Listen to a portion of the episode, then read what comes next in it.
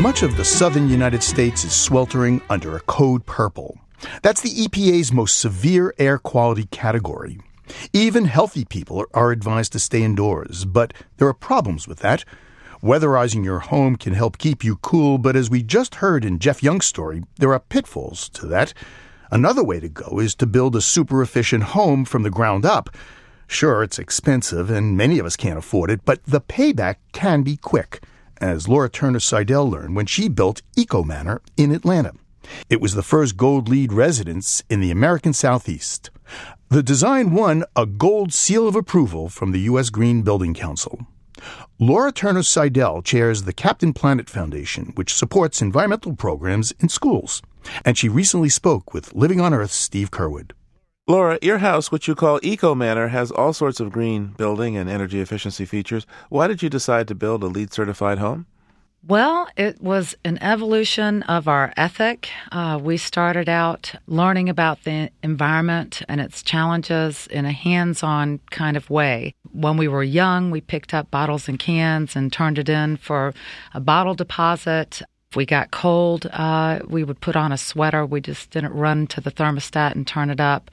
We didn't waste anything. You know, my parents and grandparents were raised during the Great Depression, and it was really an issue of morality. I mean, you didn't waste food. You didn't waste money. Um, you didn't waste resources. So my husband and I really were very committed, uh, both of us, to lightening our pollution footprint and uh, limiting our use of resources. And building an eco friendly house was just part of that evolution. And we wanted to take the house and make it a model for others. And you and your family not only live in Eco Manor, but your home is actually what kind of a blueprint, and educational tool for builders and architects, uh, landscapers, uh, homeowners uh, to promote green building practices, I gather. When we started, there wasn't a blueprint. So we wanted to share as much of what we did with the community uh, as a, and beyond as possible.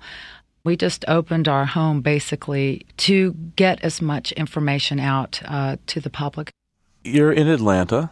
It's hot there in the summer. What efficiencies does uh, your Eco Manor have that, that helps you deal with all that southern summer heat?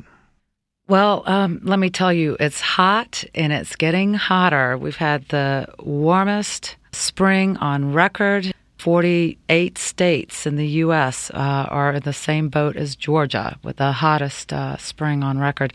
But needless to say, we have programmable thermostats, which is something that anybody can do for an investment of $25. You can actually save about 10 to 25% on your electric bill. You just make sure that you turn up the thermostat a couple of degrees. Don't keep it in the 60s and low 70s. Uh, that is a big energy suck. Make sure you close your curtains uh, during the day to keep the heat out. Plant trees close to your house. It will help shade your house.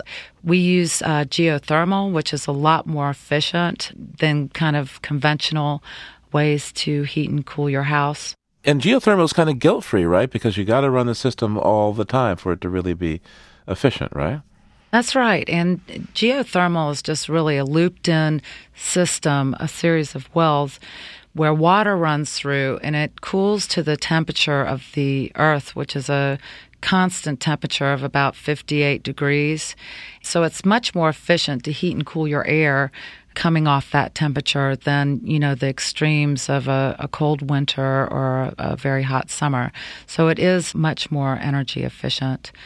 Also, you know, a great thing for people to do, and a lot of local utilities will come out to your house and do an energy audit, which to me is like low hanging fruit because then you know where you're losing your energy efficiency and you can uh, choose to spend your money to have the biggest impact.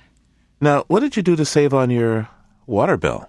Some of the things that we did, other people can do too. And I know that there are incentives pretty much nationwide and rebates given to upgrade your toilet to make sure that you're using a low flow toilet. And if you change out your toilets from the seven gallon old fashioned toilets and, and get upgraded to the one to two gallon per flush toilets, you can save between 25 and 40,000 gallons a year. Also, low flow shower heads have a very fast payback and uh, you can get them as cheap as like 10 bucks and pay yourself back in less than a week, really. So, you know, there are simple and easy things you can do. Um, washing machines, which is the second largest use of fresh water, obviously, in your house, you can save up to 7,000 gallons a year by going to an Energy Star model. So that's something that is advisable. And what are some other ways to save water? They might cost a little bit more than changing out a toilet or a, or a shower head, but you can get pretty big results. If you're doing some major landscaping or you're building a house, you may want to consider putting a cistern underground that can store rainwater that you can use for irrigation, you know, in the hot months of summer. You can also very inexpensively get rain barrels and store the rainwater and water your potted plants or your, your garden with that. Laura, you built this house, what, uh, five years ago. I'm wondering if there are any lessons that you have learned, uh, anything that you wish you had done differently based on what you now know today or your experience. Well, I went and invested in all these light bulbs that are the compact fluorescent. And if I could do it again, I would have wanted to spend a little bit more, or, you know, it's not even probably a little bit more when the technology was first introduced. It was probably a lot more. But uh, the LED bulbs, you know, they don't have any mercury in them, so you don't have to be as careful about breakage or disposal. So that would have been one thing. And then I.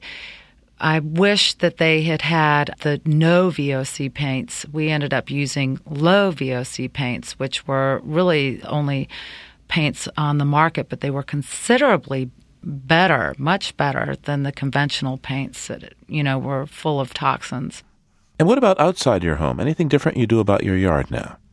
You know, we started a Riverkeeper program about 20 years ago, and one of the biggest contributors to pollution in our precious Chattahoochee River uh, happens to be runoff from chemicals that people use on their lawns. And we decided to be 100% chemical free. Of course, not everybody's going to want to do that, but we've got amazing organic raised beds where we raise our vegetables and fruits, and we just got a beehive. I'm so excited about it.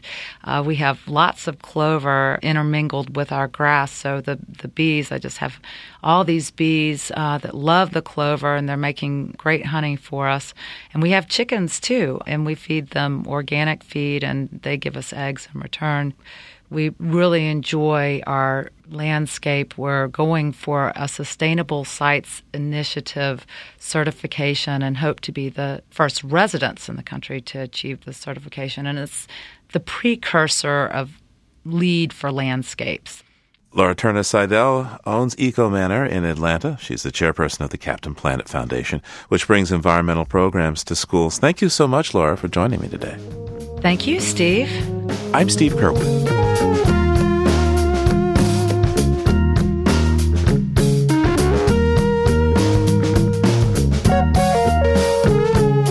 Coming up, is environmental education failing our kids? Stay tuned to Living on Earth. Support for Living on Earth comes from Breckenridge Capital Advisors, applying a sustainable approach to fixed income investing. www.breckenridge.com the Grantham Foundation for the Protection of the Environment, supporting strategic communications and collaboration in solving the world's most pressing environmental problems. The Gordon and Betty Moore Foundation, and Gilman Ordway for coverage of conservation and environmental change. This is Living on Earth on PRI, Public Radio International.